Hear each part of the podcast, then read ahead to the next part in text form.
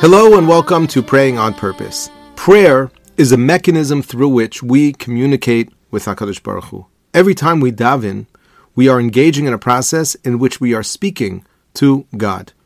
And when you think about it, this is sort of the inverse of a process which is known as Nevuah. Prophecy is the process through which HaKadosh Baruch Hu speaks to man. And I think it's fair to say that we do not necessarily see a connection between the two. This is an idea that I would love to develop more comprehensively another time, but suffice it for the moment to say that there are those who point out that there is a direct correlation, there is a connection, not just conceptually, but practically between prayer and prophecy.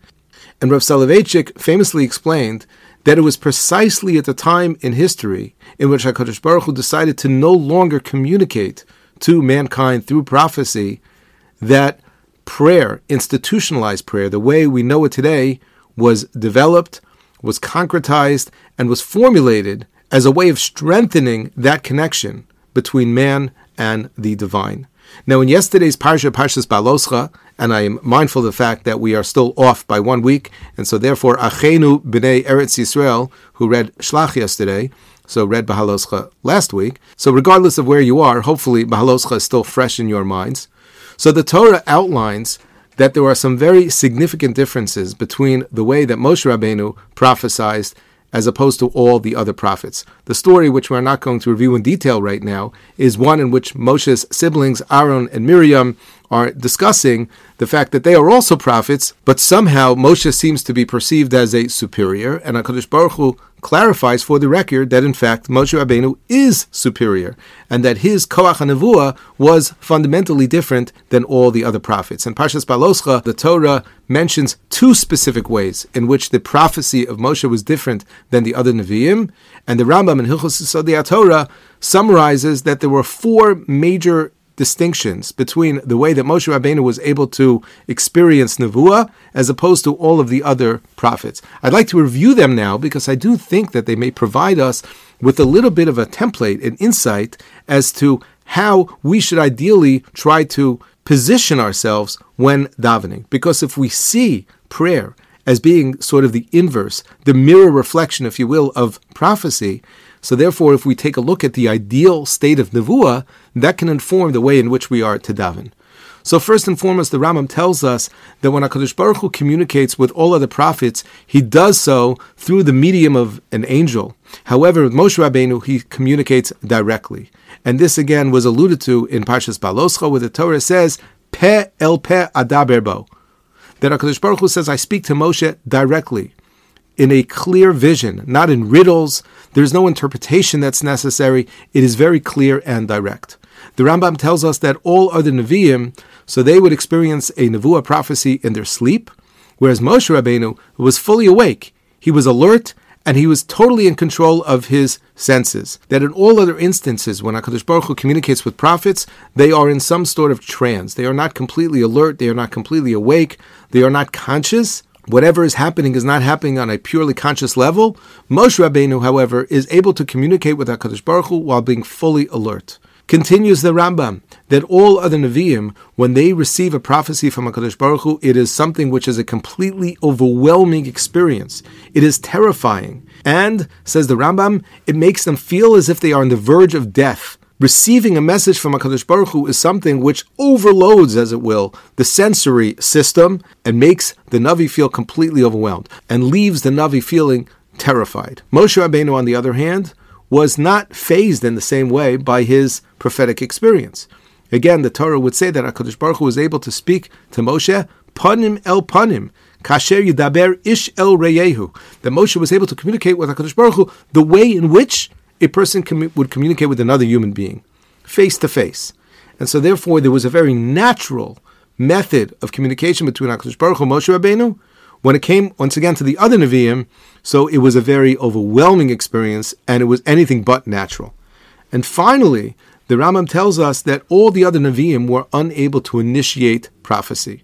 HaKadosh Baruch Hu initiates. HaKadosh Baruch Hu decides that he would like to package and deliver a message.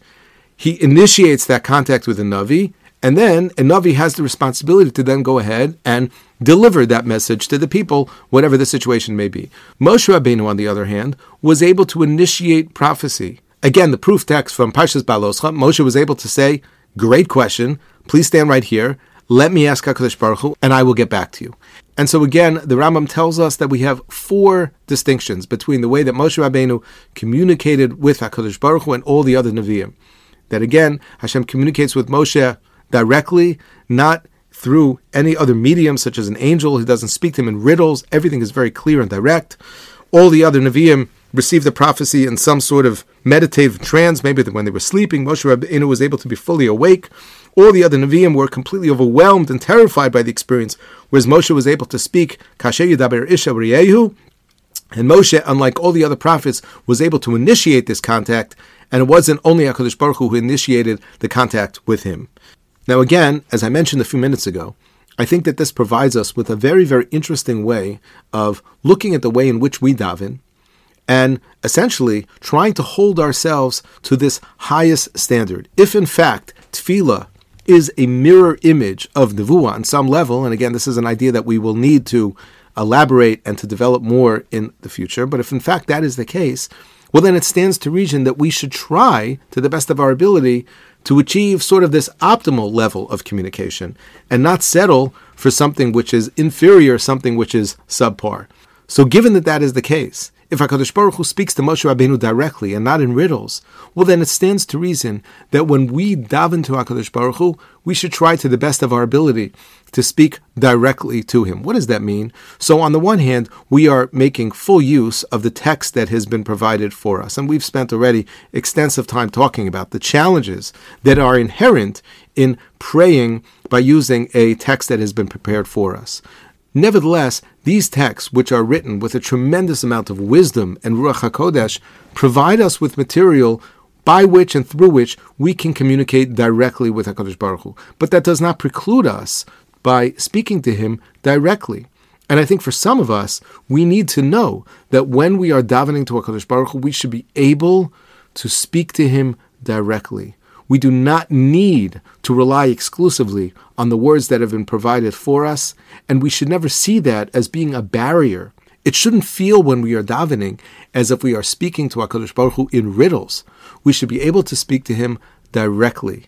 It should be something which is sincere, something which is coming from the depths of my heart, and something which just rolls off of my lips. I should be able to speak to him in this very, very clear sort of way. The second principle, if you will, or the second feature of Moshe Rabbeinu's Nevuah was that he was able to speak to HaKadosh Baruch Hu while fully awake. And it is important that when we daven, we should be fully awake. And of course, it goes without saying that, I mean, literally fully awake. We shouldn't daven when we are sleeping.